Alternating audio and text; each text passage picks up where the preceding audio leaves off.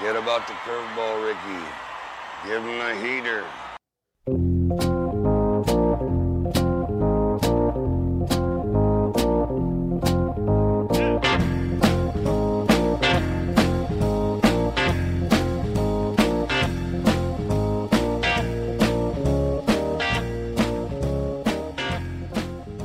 And welcome to the Heater Podcast. I'm Dan Lewig. He's Corey Pieper. As we uh, break and continue into our uh, off-season edition, as we look at, uh, we do have some signings uh, this week to uh, talk about. So we're starting to trickle some of that in, some that happened this week. Uh, obviously, the week after Thanksgiving is when things tend to pick up in the baseball offseason. A few more signings, the rumors start kicking in as teams start to prepare for the winter meetings.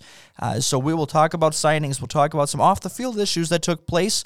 Uh, $2 billion losses are being. Uh, uh, reported by uh, at least one owner, and why there might be some money woes as we anticipated with some of the COVID related crisis that is impacting different teams. Uh, Cor- I can talk. My goodness, it's uh, it's hard here. I'm not even pronouncing the names, Thanks. and I'm butchering this. So Thanksgiving has caught, got on to you. Like you, you're still in the food coma, man. I, am I'm hoping to break out of that, but at some point, why bother? Uh, but the Korean Stars, uh, there's a couple of them that have posted and now could be on heading to your team in the next 30 days. That's that process. Hot stove rumors. There's some, like I said, that are kicking into gear. We'll talk about that, as well as our NL. Uh, recap of uh, one thing we got right, one thing we got wrong, and one prediction uh, for the upcoming season. So that's our podcast today. Uh, as always, our uh, Heater podcast is brought to you by River Creek Popcorn. For all your snacking needs for baseball games and movies of choice, come hungry, leave happy. And there's an additional off-season opportunity. Like we said, we love doing this podcast in off-season and breaking down what could be happening, what could be coming to a team near you. But also, the uh, River Creek Popcorn has their off-season time and some special things happening. This is the weekend, so Friday and Saturday. You got to, if you want to get an order in still, you have to contact us on Facebook or contact me or my dad. Most people that know how to get a hold of us at some point, get a hold of us some way and place your order because I don't want to keep anything too long anymore. So we've made cheese, we've made caramel, we've got kettle, we've got the regular popcorn, and I think I've got something like 60 orders right now that I have to fill over the next few days and make. So I'm going to make a lot of popcorn over the next few days. But then Friday night, Saturday, we'll be coming to help you out and your Christmas drive through Christmas down in Richland Center. So busy couple days. I was gonna say you had uh, uh, also uh, by popular demand had to make a, a second round of uh, things. So things are going well with the off season. Also on location in, in the Richland Center this week too. Uh, so we have a, a bunch of uh, uh, festive events around the. All COVID safe too. Sorry, I want to point that out too. At this point, we got to point that out because we we've planned around this. If you come by it from our house, all you have to do is beep the horn. I will come out in a mask. I might even have gloves on. We'll see how cold it is, uh, and we'll deliver the popcorn that way. And if you come to Richland Center, it's just drive through. We'll pick hand it all to you. As far as I'm, you're you're making it, but as far as I understand, that's the plan. Drive through and hand it to them. as well as uh, contactless or touchless options where they Mm-hmm. can come and pick it up at a, at a table right there. And so we're, we're doing everything to be as uh, as COVID safe uh, as we uh, we can and uh, take advantage of some of those things. So uh, that's all coming up here in the uh, South Central. Wisconsin area. So if you are around these ne- these Dem Dare parts, uh, come check it out and uh, grab uh, a nice snack and a nice Christmas event. So let's dive in. And I suppose before we dive in, I'm, I'll at least make the the note that for next week, what we're looking at is uh, I love hot stove uh, time of year when it comes to baseball. It's the uh, the what might happen. Uh, wh- who could your team add to uh, get you excited for this next year? Uh, rumor mill is always uh, crazy, and uh, so winter meetings is always my uh, best time of year. So we're going to preview all of that next week. We're going to fire up that hot stove and uh, get a chance to see make our predictions. And we'll put our GM hats on of where we think the biggest free agent signings are going to be, uh, what teams are likely to make uh, uh, trades, which players we think are going to be moved. Uh, our big offseason uh, rumor edition will be next week, so stay tuned for that. We'll dive into this week's news and notes. We'll start with the signings. Uh, three players have exchanged, uh, uh, headed to new locations, uh, two to the same location, but we'll start with the first big one, and that's Charlie Morton, the uh, veteran pitcher who's been with the Tampa Bay Rays for the last two years, who has been captain clutch for game sevens of any type of playoff game, any type of do or die. Uh, his ERA in those games is absolutely incredible. Uh, we said on this podcast that due to family considerations. That's what that's why he signed with the Rays two years ago. They live in Bradenton, just either north or just south of uh, Tampa Bay. I should know that. My my Florida geography is no idea. lost That, that one's up to you. Uh, but uh, uh, we said that this offseason, when they declined his option, to me, I only saw two teams. He either re signed with the Rays at a lower lower price or Atlanta. Made the most sense from a family proximity standpoint. Uh, they spring train in Orlando. That gives that much additional time closer to home. Atlanta's not that far away as far as still being able to be close to family or a quick uh, a quick flight gets you home and be able to enjoy some of those off days and still be close enough that you can do that type of stuff. So that was our prediction here before the uh, free agency got into full swing, and that's exactly what happened. Charlie Morton has signed a one-year deal for the same price that uh, the option that was declined, one year, fifteen million. I thought when they signed Drew Smyly, they were going to be done with veteran additions. The Braves went back out for a one-year deal, and again, to me, this is an excellent fit uh, for that uh, rotation and team. Well, if we're going to talk about it from the Braves perspective, let's just say in a little bit we're going to talk about what I had written down as needs for the Braves, and the need is was starting pitching. It's been starting pitching all year. Mm, it was injuries, some of that stuff, and Drew, between Drew Smyly and Charlie Morton, they took a need. And it, it could very well be as Mike Soroka comes back from that Achilles, and there's talk that he will be just fine for spring training, which would seem to be a really quick timetable. But you take a need, and suddenly it becomes a strength because you trust Charlie Morton, you trust Max Fried. I trust Mike Soroka if he's healthy and they tell me he can pitch. And at this point, Ian Anderson was great in the I, say, I, playoffs. I trust Ian Anderson. Yeah, you trust He Ian has, Anderson? Uh, been a uh, uh, his development and his uh, uh, performance in the postseason. Uh, if anything, it makes you that much more excited for next year. So what was once a, I mean, we remember when we started this, you had the Max Fried for the for uh, number one starter, and then you a look at question marks. and then the rest of the question marks and the ERA difference between Mm-hmm. the two. Like, how is this team going to survive? You don't have that same question with the rotation now. And then you still got the fact that this is probably the best offense in, in the National League or right up there with the Dodgers. So, as far as I'm concerned, the Braves have put themselves in contention to likely win the National League East again. The question becomes for them, and we'll talk about it later. But but it's Marcell Ozuna. That that's now the question of their of their offseason. But now we can uh, look at. I mean, we'll talk later too. Again, Charlie Morton's the the impact on, on the Rays of losing of losing him obviously is there. There's now a need to fill a starting pitcher spot there.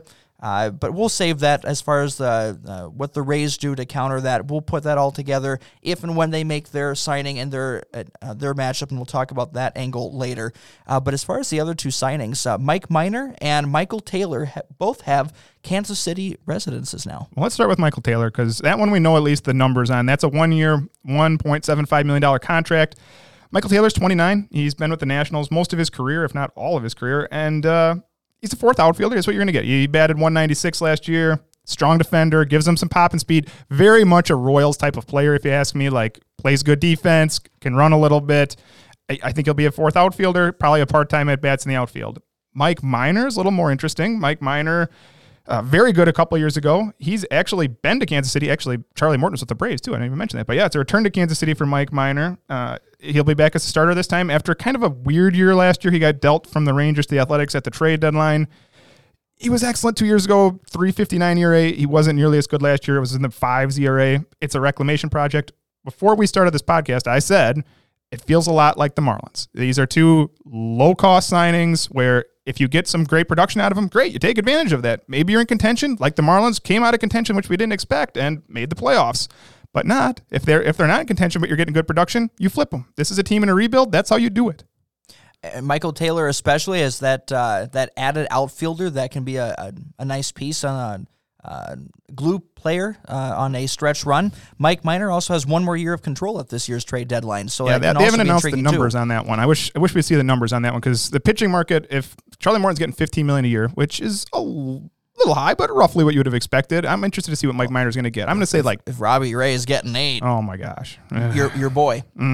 if if Robbie Ray's getting eight million, Mike Minor should be getting 10. So we'll see. I'm sure it's not that, but people see Robbie Ray's high upside or whatever supposedly. and the the market for that type of pitching is starting to be established. If you say eight million is the baseline, or potentially with Mm-hmm. Robbie Ray, Drew Smyly at twelve. Uh, so you're having, and- Kevin Gausman got the qualifying offer uh, Mm-hmm. for that price point. So I mean, even for a four number four, number five starter who's even a rebound candidate, it's not going to be less than six million a year. Uh, the way be. that this Nope. is, so this is going to be interesting to see.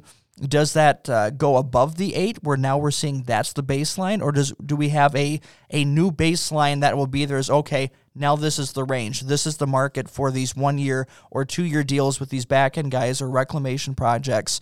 Uh, it's going to be interesting to see because that's the only market that's going to be defined at this point. Yeah, and and the first rumor we're going to talk about here is let's talk your let's talk the Rays again. So we go back to the Rays again and talk Blake Snell because he's on the market, and I know his contract for the next three years. He's going to make ten and a half million this year. He's going to make twelve and a half million the year after that, and he's going to make sixteen million the year after that because it was a five year extension a couple years ago, and so he's been through two on that. That was after the World Series or the Cy Young year, right? He capitalized on the Cy Young year and signed that extension. Five year, $50 million contract is what he uh, signed to buy out his arbitration years, get the cost certainty, get the, that money banked, and in return, he uh, trades out one of his free agent years uh, for that, uh, that cost certainty. Uh, so uh, Blake Snell is, is the interesting one. Again, some people are surprised to hear that name. Why would the Rays were just in the World Series? Look how Blake Snell pitched. Why would you do such a thing? You have to know how the Rays operate, and They've it's done it not just David a Price. yeah, it's it's not just a cost cutting uh, mechanism. This is a team that again was built on uh, uh, Wall Street executives who know how to buy and sell. Uh, and right now, if you look at the pitching market, it's Trevor Bauer and then everyone else.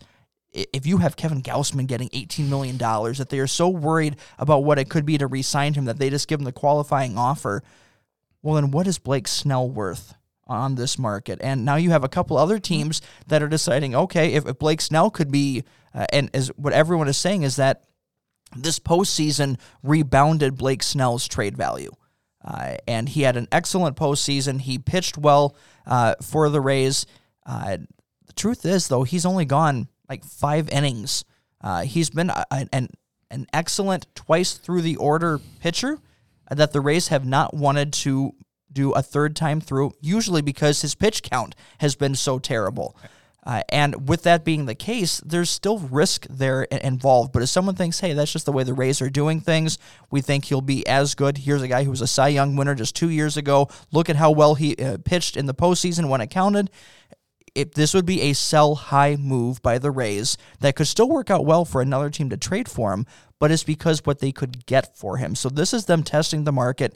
You now have Sonny Gray with the Reds being mentioned in the same capacity. You have Lance Lynn. Now, uh, as of today, I forget if it was Jon Morosi who put it out on Twitter, uh, but that Lance Lynn is going to be made available in the, the offseason. So other teams are realizing the pitching market is very thin.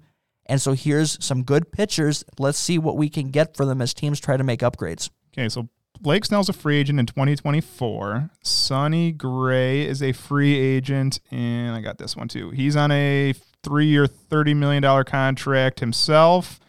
It looks like he is a free agent in 2023 with a club option. And Lance Lynn, think he's got one year left. Let's check here. Lance Lynn is a free agent in 2022 on a three-year. So they basically all have the same contract, except Lance, except Blake Snell's a couple more years. So one year, two year, three years. You have Lance Lynn for one year, Sonny Gray for two, and Blake Snell for three. Uh, I got my team that I, I think that Houston makes sense for. I'll say Blake Snell makes a lot of sense in Houston. Uh, they have some older pitching. Uh, Seattle gets mentioned a lot for some of these guys. They have prospects for days. They could make some of these moves. And I think Toronto. Those are the three teams that I'll be interested to see. I think one of those teams should make a splash on some of these guys. I'm going to give you two other teams because these are we're looking at which teams are going to be aggressive with that. And uh, uh, Toronto is looking for some stuff as you mentioned, uh, but I'd say the White Sox they're looking for a Mm-hmm. a veteran to put at the top. Uh, the Padres, after not having Clevinger this upcoming year, they've been aggressive for so long.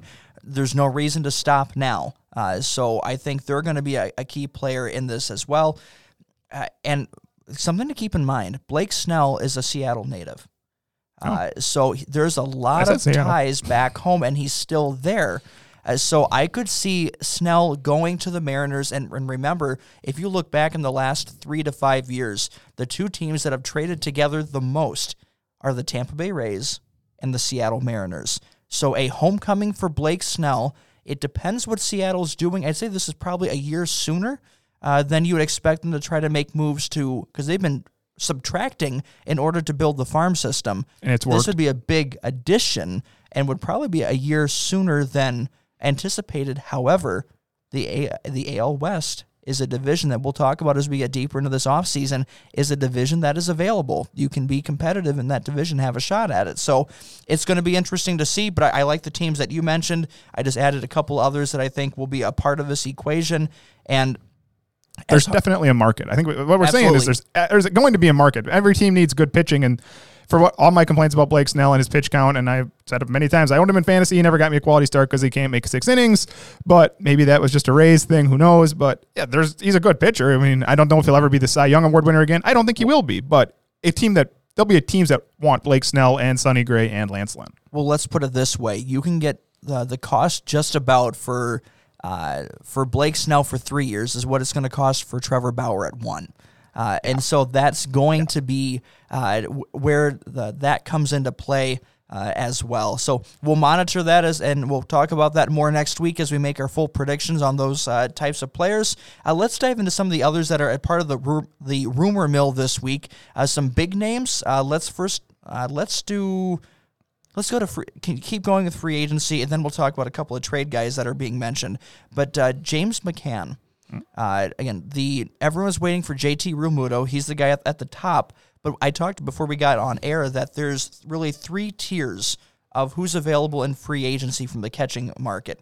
The first tier is JT Realmuto alone, uh, and he's going to be at a big sticker price but there's a tier two that is also only one player, and that's James McCann. Here's a guy that has uh, established himself as starter quality. You've seen him his trend going upwards in the last three years. He has improved defensively from a pitch framing standpoint as well to go along with a bat that is well above average for that position. So he's hitting free agency at the right time. He's trending up. Again, catchers develop later in. So at 29, he's probably at the peak age. It used to be 27 was that age for like baseball hitters, like when you expect your their peak year. 29 for a catcher seems about right too. Uh, so I think he's at the uh, hitting free agency at the right time. Yeah, and so he, in no way that he did anything wrong, they signed Yasmani Grandal, and so James McCann became the backup this year, which is understandable. Yasmani Grandal considered probably the best defensive catcher in baseball and very good offensive catcher. So we only got up 111 times, but seven home runs, 20 runs scored, stole a base. He accounted for one and a half WAR in 30 games. That is incredible for a catcher. So this one was Jon Heyman seven hours ago. His teams that have reports that have interest in James McCann are the Yankees, which We've talked about Gary Sanchez is an excellent offensive catcher to some extent, although he strikes out way too much, but uh, horrendous defender. The Mets, they have needs at catcher. The Cardinals, Yadier Molina is a free agent and has said that he is willing to leave as if Wainwright comes with, the last we heard.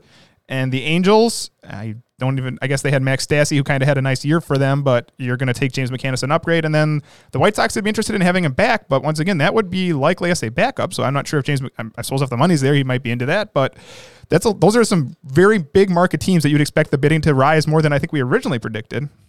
And the level of interest of teams thinking, okay, yeah, JT Realmuto has a huge price tag. We could get a guy that maybe does three fourths of that for a whole lot less. And I think that's changed his market now based upon this interest. If you would have asked me when the offseason began what I thought his contract predictions could be, you were hearing things like maybe three years, 21 million, seven years, uh, 7 million a year. I think we're now at 330. Uh, three years, $30 million.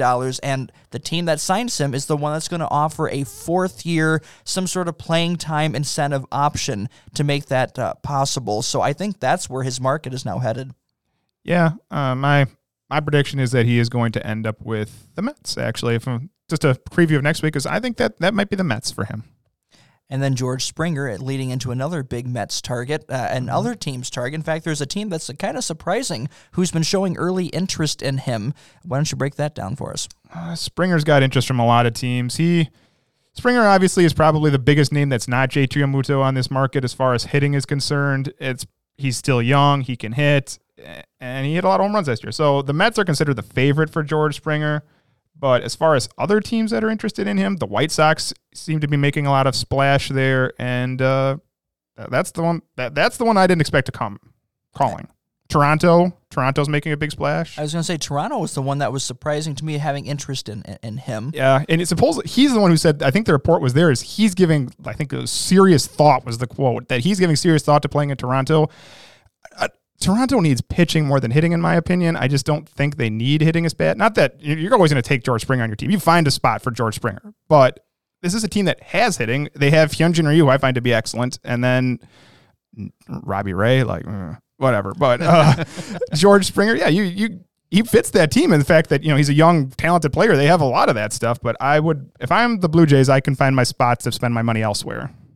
It's interesting that in the AL we've seen a different way of, of building a team. We've seen uh, the Minnesota Twins definitely went uh, offensive uh, from one to nine in the lineup uh, being a, a, team that decided to go there and then figure out the pitching. I'm wondering if Toronto's going to do the same. The interest is not only in him, but in DJ LeMahieu. They've expressed strong interest in. Again, we both said we don't see uh, LeMahieu uh, handing in his pinstripes anytime soon. Uh, but just the level of interest that Toronto is showing, again, they're mentioned as a dark horse candidate for Francisco Lindor on the trade market. So uh, this is a team that has been linked more to hitters than pitchers at this standpoint. And I suppose if you're if you don't want to spend 12 million bucks on a Drew Smyly, uh, if you're deciding, you know what, the better bang for our buck, if we want to spend, would be better addressed with hitting and then figure out the pitching, may not be a bad way to go this offseason. Um, let's talk trades at this point. Guys that are on the trade market that we're hearing about. Nolan Arenado uh, is being mentioned as a big one, and, and Kris Bryant. So there's the two third basemen that are being rumored right now. Arenado has got really two teams. I think. I think there's there's other teams that are supposedly rumored. Toronto supposedly rumored there too, but I, I really think that Nolan Arenado is either going to play somewhere in the National League West. Either he will be back with Colorado, or the Dodgers. If they really, if the Dodgers send, say they're willing to send two, three stars to Toronto to speed up their rebuild, even though it's a division trade, I, that could happen. Beyond that, I don't think Nolan Arenado leaves Toronto or leaves Colorado for another team. Uh, Kris Bryant the Cubs came out today and said they're not going to trade him before Wednesday, which there must be some type of extension or something that hits by that date. The the, non-tender deadline okay. is what's there. So I think what that what they're essentially saying is we're not non-tendering him. There is at least some question at because he's looking at potentially because there's always a raise. The uh, stuff never goes down. So he's looking at around a twenty million dollar uh, price tag for this upcoming season. And with the the Cubs' potential financial woes, there was thoughts that maybe they would even non-tender him with the where his performance has been of late. Kris Bryant, the, the big rumor is for Kris Bryant is to Washington, and they could use offense. Kris Bryant has been inconsistent at best, I guess you'd say, since he won the MVP award a few years ago, much even more inconsistent than your buddy Blake Snell since he won the Cy Young award. But uh, the Nationals, they need help at third. They need help at a lot of spots in that lineup. And Carter Kieboom would be probably your starting spot where you'd send him back. He's a pretty, I mean, a couple years ago, he was a top prospect, and maybe it's the shine has dwindled a little bit from that star. But yeah, the Nationals can pay a lot of money. They, they have money to spend. I could see that working. That would get some protection in the lineup for Juan Soto uh, the Braves, right? If the Braves don't sign Marcell Ozuna, right, they they have a small gap over there. Austin Riley could move. St. Louis, uh, that'd be into the division, but we talk, we're going to talk about a team. Nolan Arenado sort of gets mentioned with them. I don't think it's going to happen, but that'd be a division trade. All those teams could use a little offense, and if the Cubs are looking to cut payroll, Kris Bryant is a good spot to start. You hope to capitalize on what what might be again We'll mention the Cubs a lot next week because they have a lot of guys as they're reaching a a crossroads as far as the cornerstone pieces. Uh, the the previous team, their core players are all reaching free agency or one year away, uh, where they need to make some decisions on what's their future. Uh, and you have uh, from Kris Bryant to Kyle Schwarber. Uh, and there's still others to be mentioned too. So we'll talk about them uh, next week as well. I will mention this with Nolan Arenado, uh, and that's the we talked about the the Cardinals are still mentioned as kind of that team that could be a potential fit. And there's a history there as far as how the Cardinals have operated, how they have gotten their big, uh, big acquisitions. Usually is from a trade standpoint more than it is from a free agency standpoint. You look at Matt Holliday uh, from a number of years ago. Uh, you mentioned Lance. Did you say Lance Berkman was the other one that I was? Lance wasn't Berkman, coming to mind? Paul Goldschmidt. Most recently, Paul Goldschmidt, obviously. Yeah, those are those are all players that the Cardinals have brought in. I want to say like not that Nolan Arenado's not in the prime of his career, but those they seem to be little past prime almost. Like Paul Goldschmidt's still very good. Don't get me wrong, but he's not winning. I don't think he's winning an MVP award. I'm not going to predict Paul Goldschmidt to win the MVP award. Matt Holliday was a little past his prime, having actually struggled. I think that was after the Yankees, wasn't it? Uh, I don't remember necessarily. Well, I know he was like is around the age 29 years. So when Yeah. you think right past peak, but still, if, if you you're banking on these guys still having a good second half of their career, uh, and that's where they get guys that are like one year away from free agency. They trade for them, a chance to see them in the uniform, and then they re-sign them to a, a, a larger contract. Uh, so N- Nolan Arenado fits that. Uh, so it'll be interesting to see if that's another classic Cardinals move or not, and we'll monitor that as the offseason goes on. I should at least briefly mention that some of the teams uh, that I was referencing with Blake Snell also comes from uh, Eno Sarris from The Athletic. Uh, has mentioned just an article today, five teams that he thinks could make good trade packages or where he would fit uh, for teams that are looking at it. So something to check out if you're interested in some trade rumors. That's awesome. Yeah. Nolan Arenado. So Nolan Arenado actually has a long contract, but he can opt out after 2021. So it, there's some talk that if he went to the Los Angeles Dodgers, for example, he would just say, I'll keep my contract and not opt out. I think if he goes to a team like the Cardinals, they would need to have that type of an assurance. You'd want that assurance if you're making that trade. Absolutely, and that's where Arenado still, despite being a guy with a contract traded, uh, still has leverage in this as far as which teams he will indicate that he'd be willing to re-sign with. Uh, or stick on with whether it's keeping the contract as is or whether a new deal is struck uh, afterwards. Uh, so that will be another key part of the discussion on if things get deeper into negotiation, that will be a key equation as part of it. As far as uh, other players on the free agent market, we should talk about the Korean Stars. There's two that were posted. One is a shortstop, one is an outfielder, uh, and the shortstops are getting a lot of play here this offseason. Uh, from Didi Gregorius to uh, Marcus Semien, those are the two in the free agent market. Obviously, Francisco Lindor uh, and Trevor Story are the big ones in the as far as potential trades. But there's still another key player that we'll talk about here uh, that's being posted. Uh, why don't you give us a little info on him? I hope I'm saying it right. It's I think it's Hasiam Kim, and he is 25, so very young, uh, almost considered a prospect on that. Right. Uh, last year he hit 310, 28 home runs, 21 stolen bases in his 128 games. Now he's very short, 5'9", maybe weighs 165 pounds. Played shortstop in the KBO. So for those of you who stayed up and watched some of those KBO games, I stayed up and watched some of them.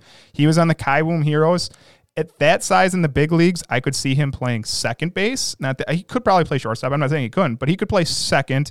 But with, with that age, and when you already have seen the 20 steals, 20 home run potential, I think he's going to get a pretty good contract. I think it could be up there in the Didi Gregorius, Marcus Semien range. If if a team really thinks that he's got that when the translates over, I, I could see four or five years, 60, 70 million. It's hard to predict the type of dollars that could be there with a guy that young uh, and what they think his potential is. I think he's going to be more of a contact and doubles hitter, gap power uh, that translated to the, the major leagues versus maybe uh, you know hitting 20 plus home runs uh, in the majors. Those numbers tend to be a little bit more inflated over there as far as what transfers over to this baseball. Uh, that being said, uh, he offers a lot of talent from a two way player standpoint. Uh, and a lot to be excited for. And I think he'll definitely have uh, a vast amount of, of suitors, those that think it'd be easier to sign him versus giving up the, the boatload for uh, Trevor Story or Francisco Lindor. The other big name that got posted just today, actually, from the NC Dinos, another team is Sungboom Na. And Sungboom Na is 31, so he's a little older, and he's also, I believe, a Scott Boras client. So you're going to pay up if you're going to get Sungboom Na. But his career over there, he's got 179 home runs, 729 RBIs, and he's got a 926 OPS. It, just this last season, he finished second in total bases, third in home runs. He had 34 home runs, 112 RBIs. Uh, he's played mostly right in his career, played a little bit of center field. I could see him signing a DH type of role, maybe. I, I have not seen him play enough defense to know how good his defense really is. Fangraphs has it as basically an average defense. And the Korean, if you just watch any of the Korean games, it's a very different game. They're not trying to hit home runs necessarily, they're playing to contact a lot more over there. So while he's hitting those types of home runs numbers, you can usually expect a drop.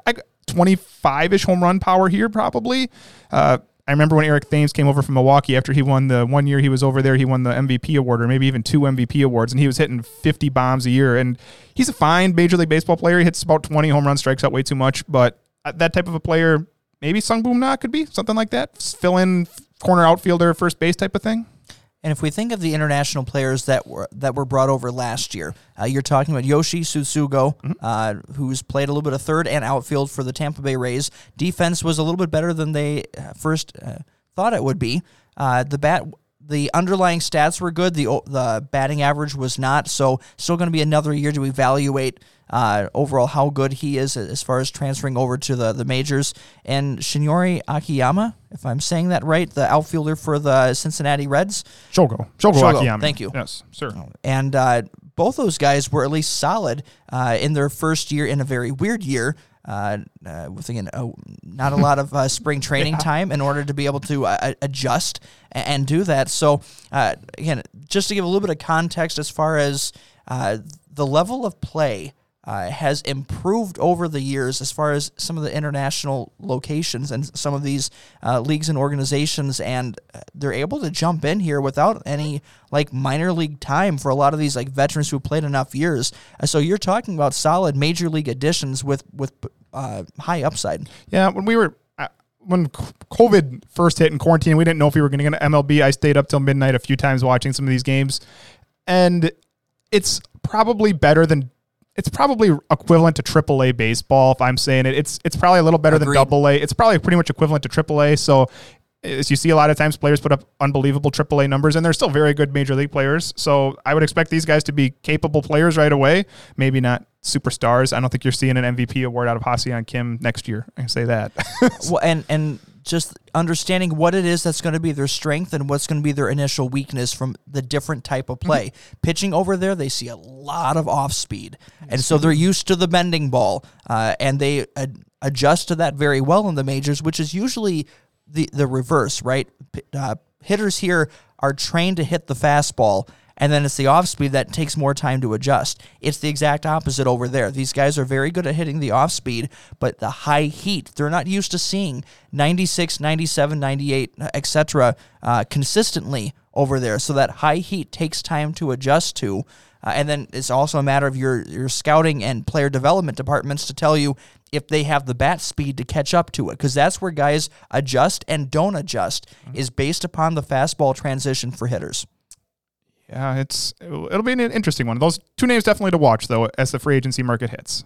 We'll briefly mention money woes as far as uh, teams that are, are not going to be spending money uh, based upon uh, their own uh, predictions on what they view as their, their losses and what has been uh, what they're reporting as their losses anyways. And number one, the Philadelphia Phillies owner has already come out and said they're not re-signing JT Realmuto uh, that they've lost reportedly $2 billion as, as part of this. Those are some outlandish numbers.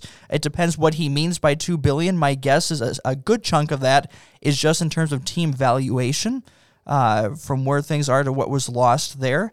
Uh, I like it's hard to understand or justify some of these these numbers because you also saw what the New York Mets sold for uh, mm-hmm. this offseason. So I'm not sure where he's getting two two billion from. Yeah, I I don't know. I, I'm not going to ever accuse somebody of lying without having proof myself, but it's just so hard. I understand that they didn't sell any tickets, that they didn't sell any concessions, any of that. That's absolutely oh, yeah. understandable. Considerable that they lost losses, no doubt. Two billion is an exceptional amount of money. That is unbelievable amount of money. So yeah, I can understand. Look, I'm not saying that he's not didn't have a massively bad year and he's going to lose money, and I can understand why he's not going to sign. If JT Realmuto has said, "I want 200 million." I don't think he's going to get that. I've never thought he's going to get that. But if you tell me that he can't afford that, sure. I think that that probably makes JT Mar- JT Realmuto's market a little smaller. And I'm not sure what the numbers he was talking it was all that big in the first place. So in his case, that's not what he wanted to hear because he I'm not sure. I think he's a Scott Boras client. I'm not entirely positive of that, but I'm pretty sure he's a Scott Boras client. And you know Scott Boras loves getting his money. And so the Mets are obviously the favorite. They've been the favorite there for a long time. Uh, but if you don't have a bidding partner to drive the price up, uh, he, he'll talk them down. Well, and, and Phillies, uh, to give them their credit, they've been big spenders in the last couple off seasons. Bryce Harper, Zack Wheeler, and the last two off seasons. So they, they've definitely uh, made it rain in the last couple of uh, uh, off seasons here. So they're now hitting the pause button on making those type of big ticket uh, items there. Uh, so we'll see what, what happens from that standpoint. By the way, you know, Sarris mentioned the Phillies as an idea for Blake Snell, a cost controlled guy, a way of adding uh, pitching. Doesn't necessarily help offense per se, so it'd be interesting to see with that. That'd be a really good top three in the rotation. I, you know, I've, I've got. I love those. I love Aaron Nola and Zack Wheeler. So yeah, that'd be awesome for them. Chicago Cubs are the other one that are mentioned of, of doing cost cutting this uh, this offseason, and it's just because of their their key players are within a year of free agency. Uh, Kris Bryant's twenty million off the off the books uh, is going to be a big chunk of that. Uh, so it's a little bit overblown with the Cubs. They're not doing a full scale rebuild, but they're at that point of deciding what's what's there, and, and Javier Baez is the biggest piece that they need to answer. Do we re-sign him? uh, or do we trade him? So lots of things to, to check out as, as time goes on. We'll keep you posted in that category. We'll finish up the news and notes with uh, off the field issues. Kind of a weird one. Randy Arozarena was all over the baseball and, and uh, national and global uh, uh, media uh, with his uh, complete uh, rise to uh, a star power, Yeah. superstardom in the postseason and making a name for himself to the point that they were already saying movie rights were already lined up and done as far as telling his story. Well, unfortunately, this week it was more off the field issues in a not so good way uh, that brought his name back into the uh, back into the spotlight. Why don't you tell us a little bit about that? So a lot of this, I'm I'm not entirely sure what how much of this to believe and what's true and what's not true. It's a lot of speculation. Uh, it's November 24th, I believe that was last Tuesday. It was whatever day Charlie Morton signed. So I believe it was last Tuesday. And Randy Arozarena, early in the morning, there was a report that he was arrested in Mexico trying to take his, essentially kidnap his own daughter from his ex wife. And in doing so, he assaulted the woman's, so his ex wife's dad. So I guess it would be his ex father in law uh, down in the Yucatan. And we didn't really know what was going on down there. And so all we heard was, I think it was Jeff Passan said, you know, the MLB Department of whoever investigations or whoever it is is supposed investigating this. And then a couple days later, it came out that he was released after a 48 hour hold in their jail and didn't face any charges for his domestic incident.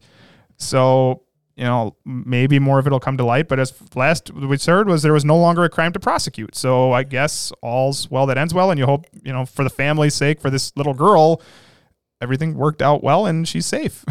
Well, and there's two things to always factor into these types of uh, uh, reports that we hear, and that's that number one, you need to verify. There's a lot of big things that are thrown around, uh, and so you need to verify did these things happen in exactly the manner in which it's being stated here, uh, or as often is the case here. And, and this is not to uh, belittle or anything else, but sometimes things are more overblown, which gets covered better because it's a bigger story uh, than what actually has happened. Uh, and I think this was a, you know, custody disputes are are frustrating uh, as far as how with how it works with different people in the in that. And from different things that I, I read or was was seeing, there was it sounds like both parents got upset at different things that were happening. Uh, Randy Arozarena wasn't happy with uh, how his child was dressed or his shoes or whatever the situation was, and decided he wanted to spend some time with her right then and there. Uh, well, that's not always how that works and those things. So these things become messy. Uh, and as far as what the legal system has decided was that there wasn't any uh, enough evidence to pursue a case uh, to verify those types of claims. So it sounds like there's not going to be anything coming from an MLB, uh, even investigation or discipline standpoint. So. But again, those are the things that make you just pause and just want to make sure people are use your better collective judgment in those uh, situations. So hopefully that's the last we hear of any type of issues going on uh, in that category. Was there anyone else that I'm forgetting as far as off the field goes? Uh, nope, that's the only one I have down on my list. So I think I think we're ready to move on to the what we did right, what we did wrong. Unless I'm forgetting something too. No, that's all I have down in our notes is what did we do right, what did we get correct, what did we get incorrect, and what's a need or a prediction for this team in the off season. I think we started in the ALS. Let's start out west again, shall we? Yeah, so we'll take a look at the National League uh, coming up just next. Cut my egg. Your eggs are cut, sir. Cut my milk. I can't, sir. It's liquid. Imbecile. Freeze it, then cut it. You. Bring me the Wall Street Journal. You two. Fight to the death. You are a madman. I want to party with you, cowboy. Now, you kids with your loud music and your Dan Fogelberg, your Zima hula hoops and Pac-Man video games, Don't you see? People today have attention spans that can only be measured in nanoseconds. To be honest with you, I love his music. I do. I'm a Michael Bolton fan. Yes! That's awesome!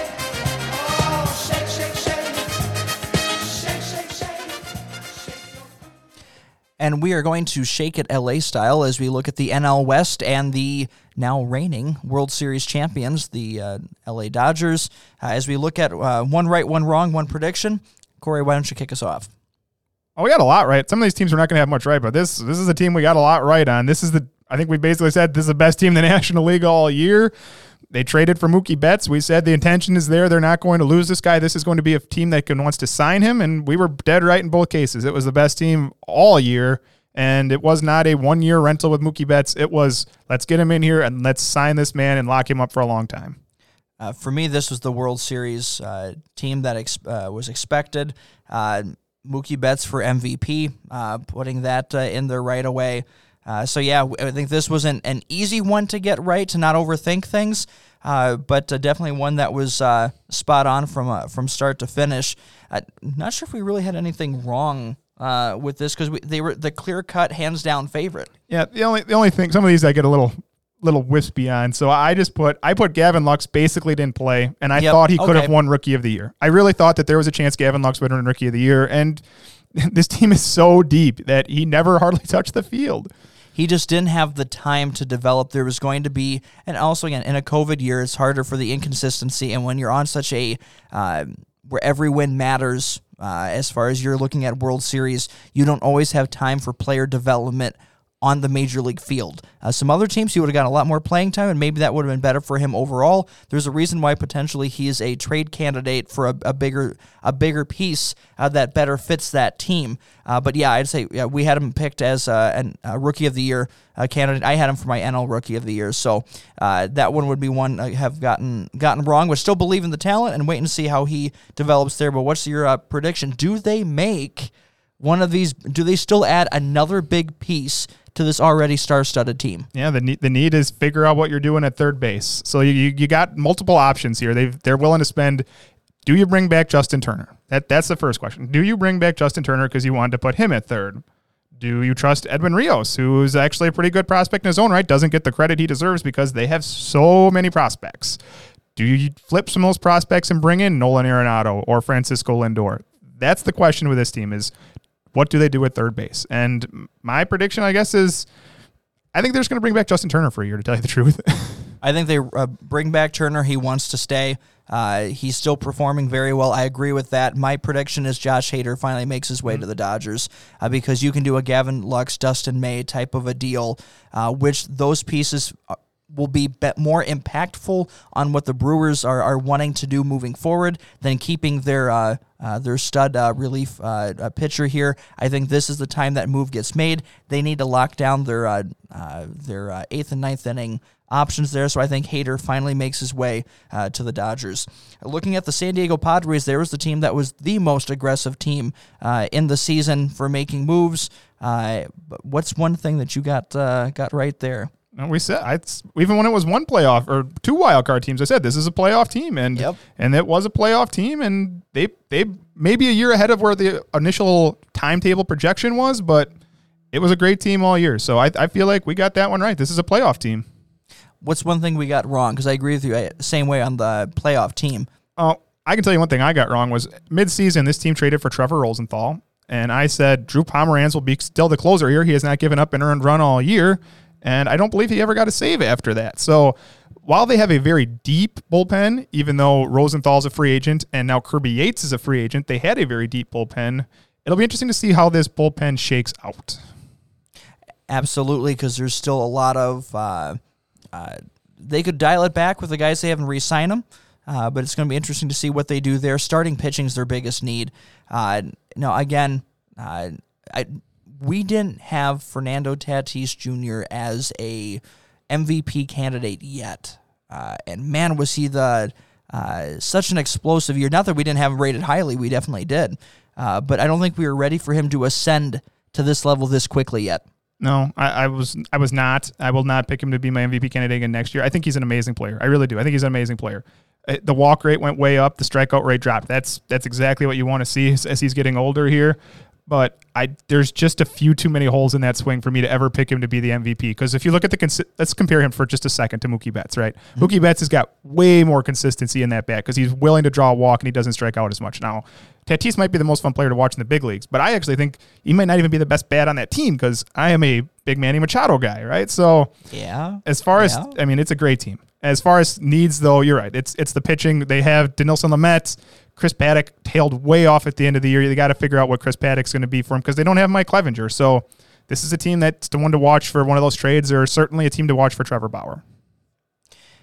Let's take a look at the San Francisco Giants, who were the most, uh, I think, surprising team. Yeah. Uh, as far as uh, everyone gave the Marlins credit for the one-year deals in the veteran way, uh, but the Giants did the exact same thing, and it almost worked out uh, as well. They just didn't have the farm system ready for those big uh, fireball uh, starting pitchers to uh, jump in into the mix yet. But they they got themselves right uh, with uh, their uh, one-year veteran pitching guys. What's one thing we got right? I have in my notes. This is the hardest team maybe to find. There's two teams that are extremely challenging in the National League to find something we got right about.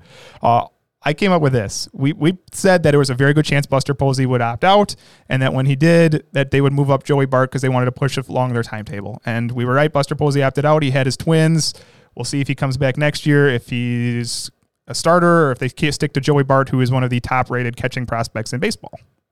That's not good when uh, opting out is the only thing I- we got right on on this team. And you are you are right. This was a an overlooked team. Didn't see anything there. Uh, saw an aging team. Uh, that was uh, more likely of trying to figure out like what do you even have here? How do you move forward? And man, they have to feel a lot better about themselves.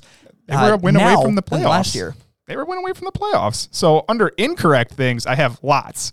Almost every offensive player overperformed where we would have projected them. So just a quick run through here. Brandon Belt had nine home runs, hit 30 RBIs, and hit 309 this year. Donovan Solano hit 326 from second base. That is just I I would have taken if you told me he hit 236, I'd have said absolutely possible. Brandon Crawford, fine veteran, right? Great player, hit 256. That's maybe what you could have been expected. Evan Longoria reversed the clock a few years, hit 254, seven home runs. Alex Dickerson, 10 home runs, 298. And then you jump to guys like Mike Yastrzemski, 10 home runs, 35 RBIs, 297, playing like his grandpa. Yep. And Wilmer Flores, ele- 12 home runs, 32 RBIs, 268. These are veteran players who've been around for years. I mean, I know these guys, but those are essentially career years for most of those players, which is just, I don't know how they did it. And uh, you look at the starting uh, pitching standpoint, Kevin Gausman got a couple more uh, miles per hour on his fastball. Uh, Drew Smyly uh, was healthy. That's always been the key with him. He's got a, a good arm when he's able to have it healthy and everything's working right. These guys pitched very well, and they, to their credit, uh, $30 million between uh, those players on one year deals. Uh, that they were signing for almost veteran minimums uh, this past uh, this past year. So uh, the opportunity was there, and now to me, I should think long and hard about that because you always want to look at a team. Where can I go that's going to help me bounce back or going to position me well? If I'm looking at a one year pillow contract, if I'm wanting to reposition myself for next offseason, where's a place that I can go that has a history of doing well with pitchers like me and setting me up for it? San Francisco has now become one of those destinations because of what they've done here this past year. and that's what I have down as their need, though, too. I've said, you know, Gausman's back. He's going to come back, but Smyly left. Johnny Cueto bounced back ish. He's not as the Johnny Cueto of the Reds days, but he's still average pitcher. And then it's Tyler Anderson, Logan Webb, Andrew Suarez. Uh, serviceable. They have the huge park, right? That's always the advantage that they have as far as pitchers are concerned, is they have such a massive park. So a couple of cheap free agent pitchers somewhere's online, like a Mike Minor type, speculate, see what you get. And I think I'm, I'm interested to see who they pick since they did so well with this, like because they're going to analyze that market and say, here's the guy that we think has the best upside that we can uh, jump up with us in the next year. Uh, so that'll be something to uh, to watch, uh, to say the least. Uh, if we look at the Colorado Rockies, uh, what's uh, was this the other one that was hard uh, to put there for right? I just put Rockies' strangeness. We got that right because they Yes. always have such weird management. they have a young team. This is a team that should have rebuilt, and we said they should rebuild. But then right before the season started, they signed Matt Kemp, and we're like, okay, well, what's what's going on here? And so Sam Hilliard, it's very highly regarded outfield prospect. Ryan McMahon and Garrett Hampson, other highly regarded infield players. None of them got hurt, and they none one of them got more than 175 at bats because this team just does not understand re- what rebuilding is. They just don't seem to understand what that means. You have to play your young players, even if it means you are a little worse. And I don't think, honestly, I think Sam Hilliard's a better player than Matt Kemp. I think that Ryan McMahon's better than some of the players that were getting at bats over him. But for whatever reason, the Rockies just refuse to play these guys. and there, uh, there's no more answers than questions after one year's time. Nolan Arenado is not happy, and he's not happy because, and I guess was that's one thing we had right, Yeah. uh, because the the off season showed uh, that when he learned that his name was in trade rumors, uh, and he was able to at least find out enough confirmed through his agent. Uh, you know, he he locked himself up with this team, saying, "This is where I want to be for the rest of my career." And we're what, maybe two years into that like ten year deal, uh, or eight year deal, or, Eight or years, whatever it was. 260. And uh, so that has completely strained that relationship. So there's the Rockies' strangeness uh, coming out that your star player, instead of aligning with him, you've alienated him, and now you're in a very precarious situation there. Uh, and and then Trevor Story is one year away from free agency now, uh, and so are you going to actually spend to resign him? Would he want to resign with the way things are going? Jon Gray is also one year away. He had a weird year. Uh, he was good in 2019, not so good in the, the COVID 2020. Uh, and he's always had his inconsistency issues to begin with. So there's more questions than answers for this team. They at least uh, performed at about the, the level uh, as far as standings go as we expected here. Uh, but what's one thing we got wrong? Standings wise, yeah, they performed like it. But if I'd have told you that this team was a bottom half offensive team, I don't think we'd. This is a team that ended in the bottom Colorado. half in offense, home runs. They were bottom half the NFL and the major leagues in off home runs, OPS, and runs per game, among other offensive categories. So it's a team that you would expect to be top five, top 10 at worst in Major League Baseball because of that park and the fact they have two superstars on this roster. Two superstars. If nobody else performs, you have Trevor Story and actually three, Charlie Blackmon and Nolan Arenado. You have a third of your lineup is essentially superstars, and you have a bottom half offense. Remember how uh, hot Blackmon was Yeah. to begin Oh, the yeah. year? Oh, uh, yeah. I mean, he faded. That's that's for Well, sure. I, I honestly I could say I did not expect him to hit 450. So I'm gonna I could take that as a plus. Charlie Blackmon only hit 303, but yeah, it's a team that should be a good offense, and honestly, it wasn't last year. Well, and and this gets into the one prediction: if there's any team that needs to tear down and rebuild and do a full, do it fully, it's the Colorado Rockies. The system right now ain't working. Just trying to uh, build within these core players, you've either alienated them or you're not going to spend the money to get them. So trade Nolan Arenado, get that contract off your books. Uh, trade Trevor Story, get the best you can prospect wise to build with. If someone is interested in Jon Gray or Charlie Blackmon, you you trade uh, anything not nailed down and do a full scale rebuild. Uh, get the payroll down uh, this year and then have money to spend next offseason when it's going to be a much better offseason to spend. Uh, so save your pennies here, put them into next year's offseason, do a full scale rebuild.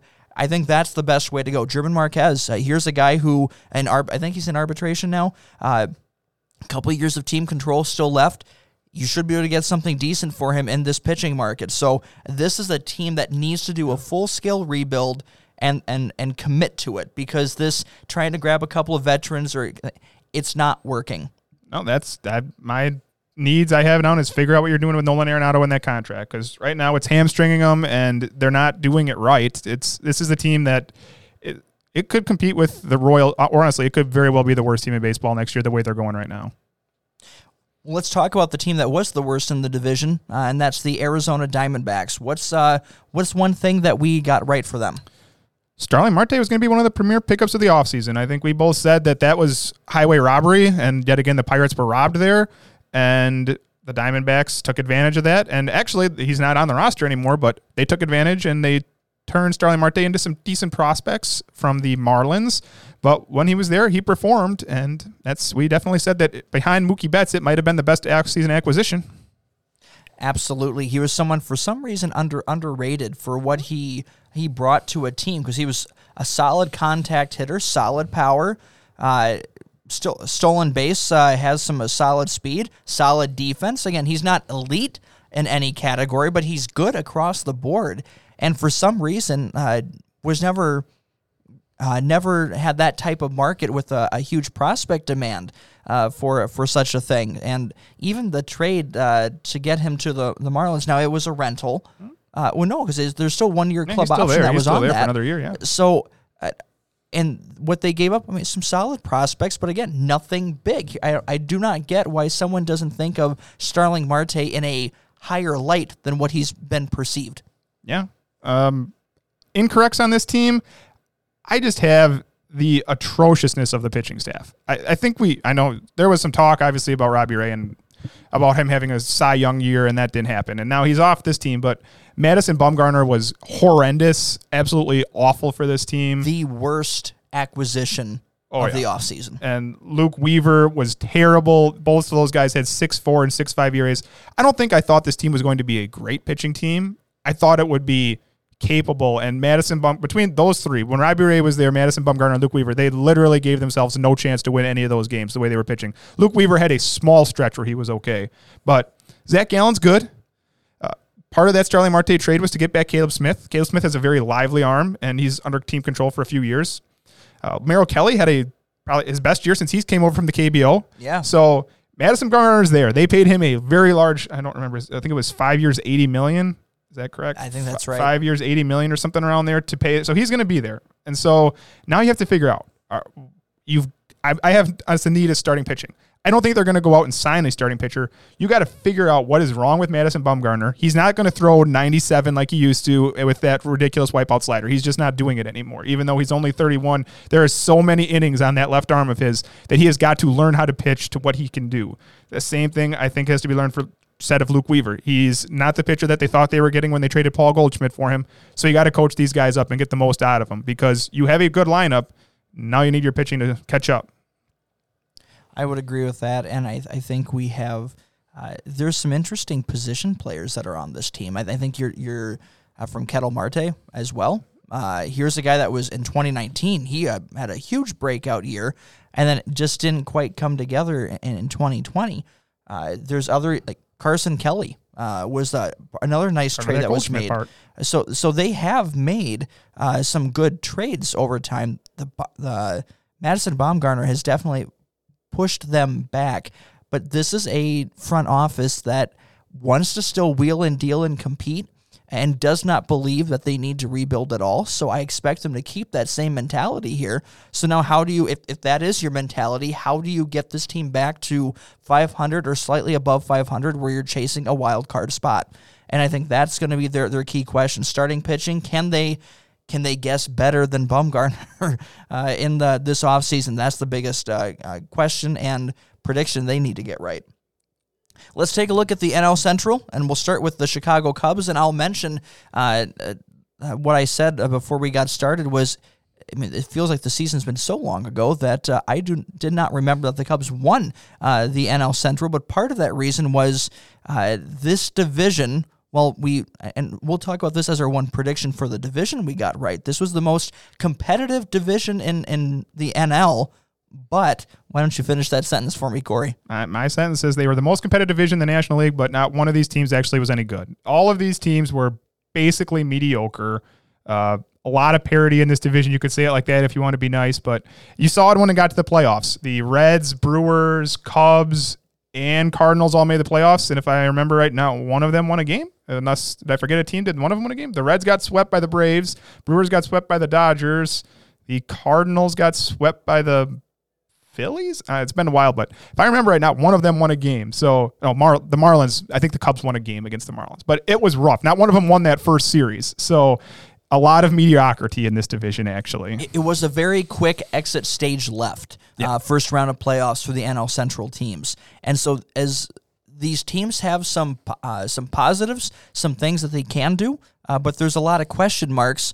Uh, and those were question marks during the year. Some of those question marks just got bigger uh, as we look at the the offseason. But let's dive in with the Cubs first. What's one thing that we got right? Well, we both predicted the Cubs would win the National League Central, and we, I think we both said it was because they have look at this offense. It's so solid. Look at this great offense, and that was wrong. So we'll get to that in the incorrects. But it was not the offense; it was the pitching. Yu Darvish was Cy Young quality all year. Kyle Hendricks looked great. They got performances out of Alec Mills and Adbert Alzolay that I didn't see coming. So it, the pitching is pitching wins games, and Yu Darvish looks amazing. And I think that's one thing we definitely got right. I know I made mention that Yu Darvish, it, it took the second half of 2019, it finally clicked for him. Uh, there, there were whispers that he was uh, an overpaid signing, not bust, but definitely not what they thought they had uh, signed when they brought him there. And then the second half of 2019, it clicked, uh, and he was downright dominant. Uh, and we said that expect to be that level of pitcher. Now, I think we at least talked about, and we didn't make a prediction for him, but we talked about him being Cy Young caliber because sure. that's what he was in the second half of 2019. And now that sounds like not much of a, of a prediction now, but it was at the beginning of this year. Uh, could he do it for a full season? Could he be that true ace? And he definitely showed that in 2020. Yeah, he, he was incredible, and you hope they get it again next year because see that they're going to need bounce backs. So if we go to just into the incorrects, terrible offensive performances. I mean, terrible from their superstars. Anthony Rizzo hit 222 this season. Now he did hit 11 home runs, so for what that's worth, he hit 222 with 11 home runs. Kris Bryant, four home runs, and I believe he had three of those in the last weekend or two in the last weekend while hitting 206. Schwarber, this was the year he was going to get all his playing time. 11 home runs sounds great. 188? That you, you can't live at 188. And Javier Baez, like this was he's a superstar, right? Everybody was ready to buy in finally.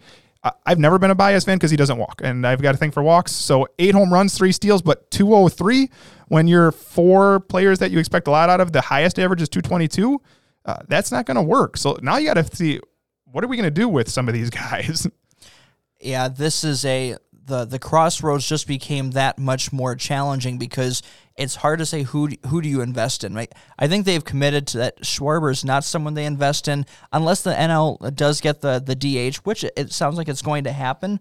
Uh, but he's getting to a price tag where it doesn't support the on field production. Uh, he might be a, a better uh, change of scenery candidate for someone else, which is why I think he does get moved with one year left on his deal.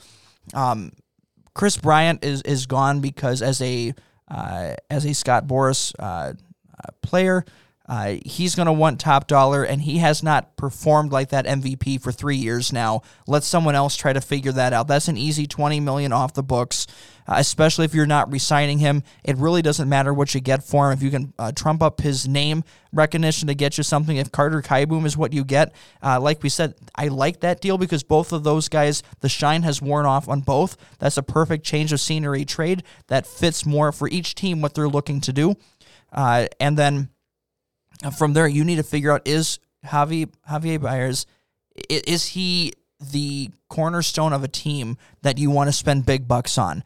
And uh, again, I agree. The free the free uh, wheeling stage with his bat, uh, where he has doesn't find a pitch that he doesn't like, uh, is the definite challenge as far as how that goes. So, uh, and more questions than answers. Their their GM step, their front office person stepped down as we talked about last week.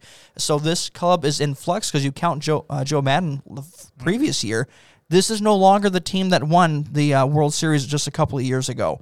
And so they need to decide now moving forward. They need to stop looking back at what these players contributed to get to that point, and now they need to look ahead at the next three years who, if any of these t- of these players, are worth investing in for that next competitive window. Uh, and it's hard to say next competitive window when you won the the division, but it, as of right now, you're not going to win that division this next year. And even, even if you do, you're you're not. There's not no way they're team. competitive. There's no way they're competitive with a team like the Braves. They're not competitive yep. with the Dodgers. They're not competitive with the Padres. N- not even close, in my estimation. Most of these National League Central teams, unless something changes. But Let's move on to the next one. I think we're on the Cardinals. Yeah, Cardinals finished second, which was like almost a three way tie if I remember. But the Cardinals finished second. And one thing we got right about the Cardinals was we said it was a playoff team. We both thought it could be a wild card team, but not a true contender. And I've never thought the Cardinals were a true contender because of variety of issues on this team, uh, pitching, and then obviously this team got struck by COVID. So while they were roughly, I think they finished one game above 500, maybe two Cardinals finished 30 and 28. So two games above 500. That's right. They didn't even play 60. It was uh, a, a competitive team, but I never considered it to be a true challenger to the World Series. And I don't know if we predicted this uh, uh, or or not, or this is in the wrong category. But the their offense was horrible. Uh, this was a bottom, I want to say bottom five offense in the National League, wasn't it? It was really I don't have that in front of me right now, but it, it was terrible. And that's actually what I have under incorrects is just how bad this offense was too. Uh, they didn't have now I said they had 58 games. This team was led by Tyler O'Neill, who had seven home runs. That led this team. Now, 60 games, that's terrible. They had six home runs from Paul Goldschmidt. He hit 304. That's that's good. That you'll take that. But Tommy Edman five, Paul DeJong three, Dylan Carlson. I had high hopes for Dylan Carlson. He didn't even stay on the team most of the year for whatever reason. They decided not to use him, and he hit three. But Matt Carpenter four while hitting 186. Matt Carpenter seems pretty much washed at this point. So it's a it is a very strangely designed roster they had the third least runs scored in the National League behind the Pittsburgh Pirates Yep. and the Cincinnati Reds. See, the, what do you know? National League Central just owning that bottom half of the offensive categories. It was a very strange division all year. And while you say, you could say, man, look at the pitching they had to go up against. Yeah, they did. They versed you. Obviously, they versed the National League Central almost the whole season. So that meant a lot of Yu, Darvish. That meant a lot of Trevor Bauer, Sonny Gray, Luis Castillo, Brandon Woodruff. There was good pitching in this division, but the offense in this division was depressed at best. And that's going to be their biggest qu- question that they look at as far as uh, prediction goes. They need to upgrade that offense, which is why you're hearing them talking about Nolan Arenado, which is why you're hearing them talking about uh, James McCann uh, and and some of the other potential players uh, that could be out there. They're going to be somewhat limited from a, a budget standpoint uh, as far as free agency, but that might also be because they don't see someone worth spending on, which is why you're looking at potentially the trade market or trying to find value picks uh, where you can here. But I think Nolan Arenado goes here. I think that's the one uh, mm. the one trade rumor that I like. It fits uh, as we've mentioned before. So I think that's what I'm going to go ahead and jump out on. I'll, I'll probably reference it next week when we get into all those types of things. But I just like that fit there for jump starting what they're trying to do. Again, for especially a two way player, one of the best defenders in the game at any position. Uh, but why don't we talk Cincinnati Reds? Because it's going to be a lot of the same. But this is going to be one of the ones, probably more of the bigger oof does uh, as far as what got wrong. But let's start with what got right.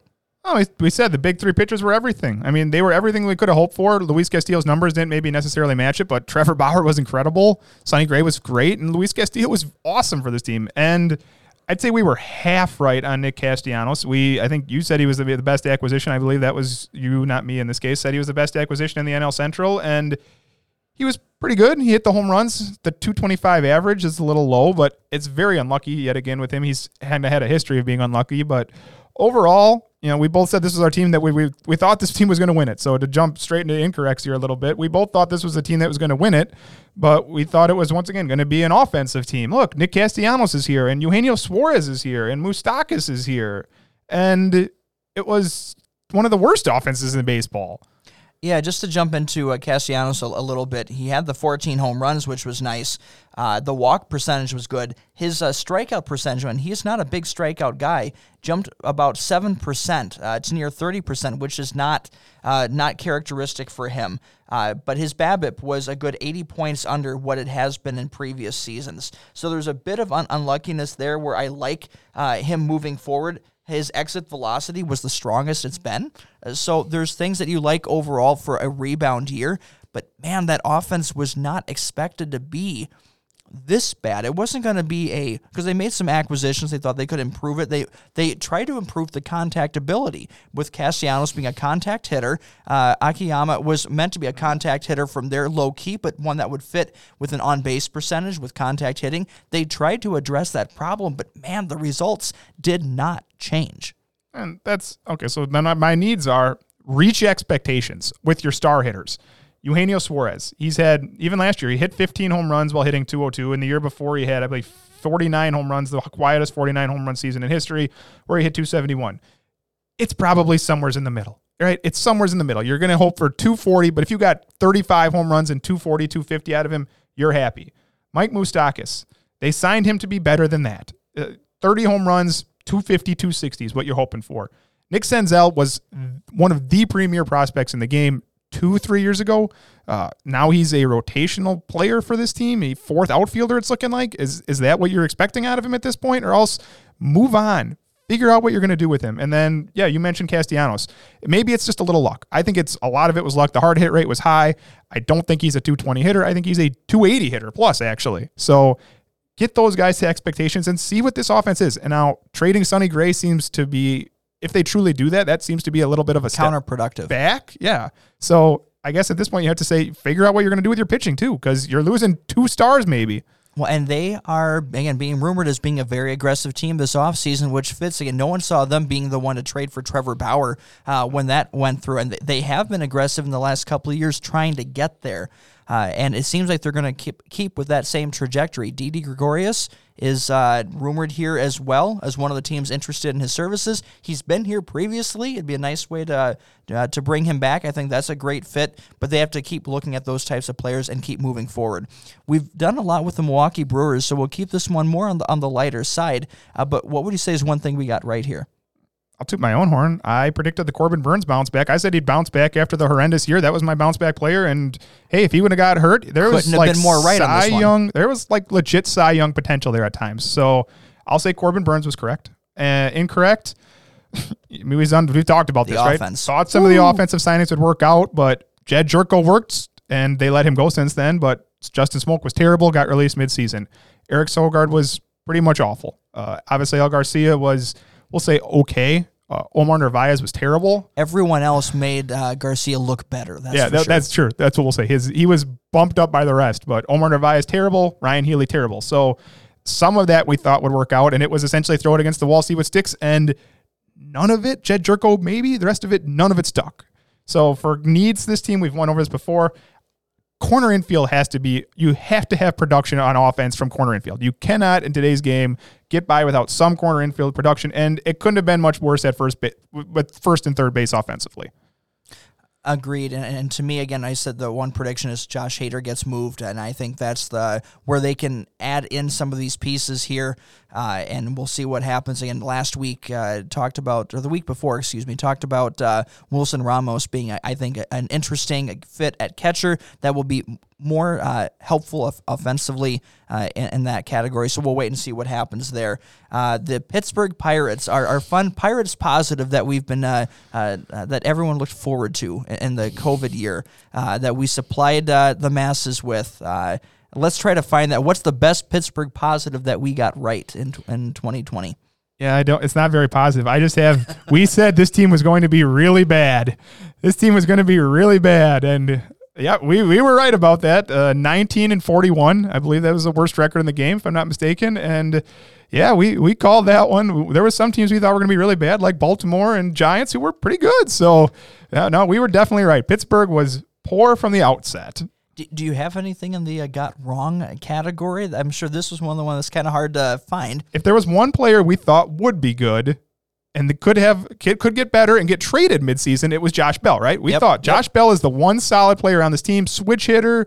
He was coming off of I think of he was coming off of a 37 home run season where he hit 277, and we thought, well, maybe maybe he gets off to a hot start, and if there's someone traded at the midseason, it's Josh Bell to a contending team. Well, he got off to a cold start and kept up the cold start and continued on the cold start. He got to 226 with eight home runs on the year. So that was unforeseen. I really think that once again that might have been a kind of a Nick Castellanos, a little unlucky. I don't think Josh Bell is suddenly done. He had a 43% hard hit rate, solid exit velocity again. The launch angle was really low. So if he gets his launch angle back up even to the nine area, he had it down at five. If he gets it back up in the nine area and he starts hitting line drives, I think Josh Bell can bounce back and still still still do some good things for this team.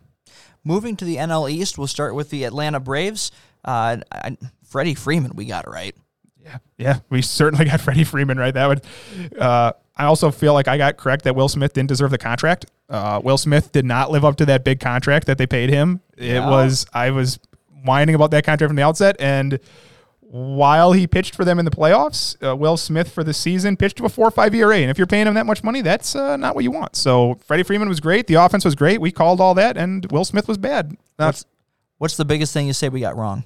biggest thing we got wrong about Atlanta kept doubting those young pitchers actually i guess I, we kept sort of doubting ian anderson and max Fried for a while and they kept going all the way and all the way to the national league championship series Yeah, and, and we've seen as far as prediction, like we're almost uh, past that point. I guess I'll, I'll, I'll again, this is a segue into next uh, next week. But uh, do you think Ozuna returns? He has fired his agent. Uh, by the way, he goes through his agents uh, faster than some people do wardrobes, uh, and he was unhappy with not receiving any offers yet. So I, I don't know what that means as far as uh, is that a the type of personality that you want giving a long term contract to. There's some small inklings, but man, that bat was so awesome. He was incredible for him last year. He really was. Do they need him? Probably, technically not. Uh, would you certainly be happy to have him? Yeah, but I'm gonna say, I'm gonna, I'm gonna say no. I'm gonna say that he walks on him, and that they bring in. I, they're gonna trust Cristian Pache to play center field, and they're gonna move Acuna to right. That's my trust. That's my prediction. Pache got up at the end of the year, one of the best defensive outfielders in the game. You move Acuna to right field, and you go from there because I think they have enough to, to be good without Ozuna. Let's talk Miami Marlins. Let's talk about uh, w- what we got right. And I think number one, I was definitely touting this that I loved their veteran uh, one year deals. I loved Corey Dickerson. I loved Jesus Aguilar. I love the players that they picked up for this. And those guys, they they were the exact opposite of, of the Brewers that we've said before. Uh, what, what the Brewers did and got everything wrong, the Marlins did and got everything right. Yeah, that's that's that's it. That's exactly what they did. They they got it perfect, right? They Corey Dickerson, Aguilar, and uh, it, it it couldn't have worked out any better for him. It was better than I predicted, but we certainly had some things wrong with the Marlins. Um, I think even though we thought it might work, we thought it'd be a cellar dweller, right? We thought it might be the worst Yeah. team in the National League East, and as they rebuilt, but it made the playoffs. and the young talent developed faster than anticipated. Uh, what looked good on paper uh, now looked good uh, from the mound, and Sixto San- Sanchez and uh, so many of these other guys just jumped in and performed well right now. Not next year, not three years from now, right now. Uh, and that really propelled them in the second half of the year right into the playoffs, and they were a challenging team uh, uh, to start with. And now you got to see. That's my need is do it again. This pitchers, do it again. You have four pitchers under the age of 26 right now that you're relying a lot on. Sandy Alcantara, 25 years old, three ERA last year. Got to do it again. Pablo Lopez, 24 years old, 361 ERA. Elieser Hernandez, 25 years old, 316, and Sixto Sanchez at 22 with a 346. You got to do it again. If you can do it again, this team can be competitive for a really, really long time. And now you need those offensive players to uh, continue to Im- improve or you need to you need to pick well again in the offseason for the, the one year deals or whoever you pick up. Now again starling marte you have him for a full year. He is going to be the big piece uh, there over the full season. Be interesting to watch them. Philadelphia phillies uh, what's one thing we got right? Uh, Zack Wheeler would be worthy of that contract. There was a lot of Yeah. there was a lot of people that thought Zack Wheeler was overpaid, and I thought that that's a fine deal. Uh, not Hyunjin Ryu, that that was one obviously I liked the most, but I thought Zack Wheeler would live up to that contract. And 292 ERA this year, 71 innings, only struck out 53. The strikeouts were a little lower, but hey, the, the Phillies aren't paying for the strikeouts; they're paying to lower the the to keep the run prevention off the board, and he did it. So Zack Wheeler very much lived up to that deal that first year. what do you think we got wrong Oh, if I had to say, uh, the historic, this was in a historically bad bullpen. Now, everything else this team did, because you look at this team and you say, well, Bryce Harper was pretty good for this team, and they hit some pretty good. They they have fine offensive production, and uh, Aaron Nola, Zack Wheeler, even Zach Eflin, some of those guys gave him pretty good pitching. So what went wrong? And it was, it was an historically bad bullpen. Like cannot be outstated how bad it was. they tried to rebuild it on the fly they did. They they tried to. They realized it was their problem, but it just never worked. I remember I was watching a game. I think it was probably August. They were up seven to one in the eighth inning, and they lost like thirteen to seven. So it was unbelievable how bad this bullpen was, and that's they, they have got to figure it out this offseason because you cannot have a team this good losing games because your bullpen is giving up. They have multiple players in this bullpen with ERAs above six, 652, 17, 20. Your closers is 457. That that that can't work. So that's the big change that the Phillies need to make. as we look at the New York Mets, obviously they're a team that's in the biggest uh, uh, offseason influx from new ownership and a guy who's already promised to make it rain. He's promised a, a World Series in the next three years, or he thinks he has done a terrible job. Uh, so, what's one thing we got right about the Mets? There's a lot of talent on this team. I, we've said all along there's a lot of talent on this team, and I still fully believe that. There is Brandon Nimmo, Michael Conforto, Pete Alonso, Dom Smith, Jeff McNeil, very good players. Jacob DeGrom obviously is a pitcher, but it just doesn't fit. It doesn't feel like a good team. It feels like you have a lot of talented players, but where's the connection? Like, how is this working together? So that's what I have here. I think we both think there's a lot of good players on this team, but how? I, I would say my got wrong is uh, I still believed in Edwin Diaz to bounce back for them. And if, if he is going to bounce back, it will not be in New York. I think that has been completely confirmed. He, the meltdowns are too bad there. The market is too bad. This feels like another Sonny Gray situation. He's got to go somewhere else. And with now a new GM and a new front office who's not tied to him because that was the biggest stain that he had in trading a top 10 overall prospect for an albatross contract uh, of an aging veteran who now is suspended uh, for another year because of performance enhancing drugs and a meltdown reliever who was the best reliever in the game uh, when he was traded for them. Uh, and you don't want to trade that to someone else and watch him go pitch better somewhere else. So now is the setup for him to go to a different team. Uh, but man, got that one wrong. I will say uh, mine is I just got down all the free agent pitchers that they signed. So it was Rick Porcello, not very good for him this year. Michael Wacha and Dellin Betances. It none of them worked. Right? It, it's just a weird team. So big needs. I just have okay. Do what you said you're going to do. Make a couple splash moves.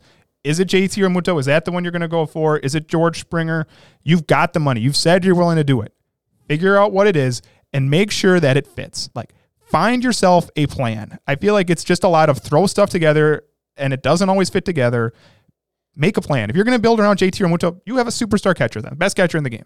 If you're going to build around George Springer, build around George Springer and stick to it. You cannot just keep throwing things out there and seeing what works. Make a plan. Yeah, I agree. That's the number one thing. You need to have someone in there, and, and with a better ownership, you can put together a longer term plan uh, and, and get it together. But yeah, this is a team that has tried to throw stuff around and just figure it out. But again, this is how you end up with good talent, but not a good team. So a plan to lead themselves back to what they used to be.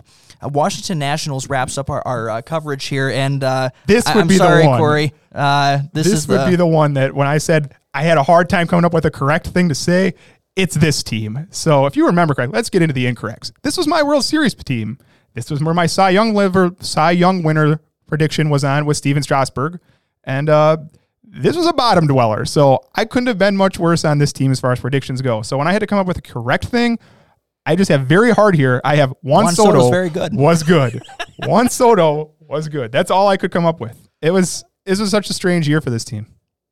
you know, you know it's a uh, it it was a strange year and again you still have an ownership committed to spending big bucks you still have uh, uh, some of the best pitchers in baseball you have one of the best rising stars in baseball uh, find a way to, to build uh, add more talent to it and roll it back because you're not going to be this bad uh, in a 162 game season next year Yep. My need is line of protection for Juan Soto and Trea Turner. If it's Kris Bryant, go get Kris Bryant. If it's you want to make a splash move for one of these free agents, you want to go try and get George Springer, trust me, there's plenty of spots on this team you can put him in. maybe a potential dark uh, horse candidate for JT Realmuto. Uh, ju- just throwing that one out there because they're the team that tends to line up well with Scott Boras, uh, and they have the money to do it. Uh, and to be honest, I would rather them spend on that money on JT Realmuto versus 20 million bucks to Kris Bryant. Oh, yeah. uh, because you're also Oh, getting yeah. a premium position. Now you could say third base is too, but this is a better use of your money. It's a longer term contract versus one year uh, deal to find out with uh, Kris Bryant can he bounce back now over there. I, I get it. You're only committing 20 million bucks, and if he's bad, you're not on the hook with anything else. But if you're going to spend that type of money, or if that's what you're looking at doing, I would love to see them get involved in JT Realmuto, and I think that's the team that Scott Boras tries to uh, uh, bat the eyes at to get involved to drive up that price. Last thing I'll say about the Nationals is some of their young talent that was expected a lot of has to perform soon. We talked about Carter Kieboom. He was widely considered their top prospect for the last few years. He hit 202 without a home run or a stolen base. And Victor Robles for years was considered like the premier outfield prospect in the game. And he hit 220 with three home runs and four steals for a guy that was widely expected to steal 30, 40 bases from the top lineup. That can't work. So some of these younger guys that they've expected a lot out of. Robles was supposed to be essentially Eloy Jimenez and Luis Robert for them, and it hasn't happened. So Juan Soto's worked out, couldn't have worked out any better. He's tracking to be a Hall of Fame player, literally. 49 per, he had a 490 on base percentage last year, which is just otherworldly good. But some of these other young players they have, they've got to get more out of them. There's a couple of smaller trades that have happened in the last week. We'll talk a little bit more next week about them. The Rockies did acquire right-hander Robert, Robert Stephenson, Stephenson, uh, and and again, it wasn't like he had a good year uh, with them, but uh, I think he's the guy who moving him into the bullpen has a chance to be a higher upside guy than any sort of starting. So that's one to, to take a look at. And that Just- one, sorry, I didn't mean to cut you No, off. no, go ahead. And in that one, Jeff Hoffman was, I believe, the trade that went back to Cincinnati. Hoffman was like fourth pick overall, or tenth pick over, ninth pick overall in 2014. Really high pedigree, but he also walks way too many guys. And the part, you know, getting somebody out of Colorado only can help that. And the Indians continue to, to sell guys. Uh, uh, sidearm reliever Adam uh, Kimber Cimber uh, was been traded uh, today to the Miami Marlins uh, for a hundred thousand bucks. Uh, and I did uh, not see that one. He was uh, o, uh, 0 and one. Uh, uh, with a 3.97 ERA in 14 games this past season for Cleveland, uh, who acquired him uh, as part of the Padres uh, trade with uh, that brought in Brad Hand. Uh, but he's a guy who's been a, solid reliever. can always use relief Uh, help, right? And so that's a kind of an underrated move that's uh, there. Next week, I want to dive into this more because I just happened to see this as we are on air, and I like this as part of MLB is doing their restructuring of the minor league system, and we have some things trick, trickling out, but not a lot yet. But the one that just came out today is that Major League Baseball is creating a minor league for top eligible prospects leading into the summer draft. Uh, that's Really? a fascinating uh, thing that I like. It's a wood bat draft league that's going to launch with five teams, could add a sixth that MLB said today. They'll play a 68 game regular season that includes an all star break and would coincide with the draft in early July. Uh, teams are being awarded to uh, communities that lost a franchise uh, as MLB has consolidated and shrunk the uh, minor league affiliates from 160 to 120. Uh, and so the first half of the year will be highlighting these guys leading up to the, the draft. And the second half will be guys that maybe got overlooked with the draft, but draft eligible type of players that can show that uh, show their skills on the on the diamond and, and what they can do. So I love the idea of that, and maybe something positive can come uh, from MLB's taking over because they're getting rid of the ML, the minor league board. They are now absorbing all of this under the MLB branch, and I think that will be better long term. There's going to be some short term.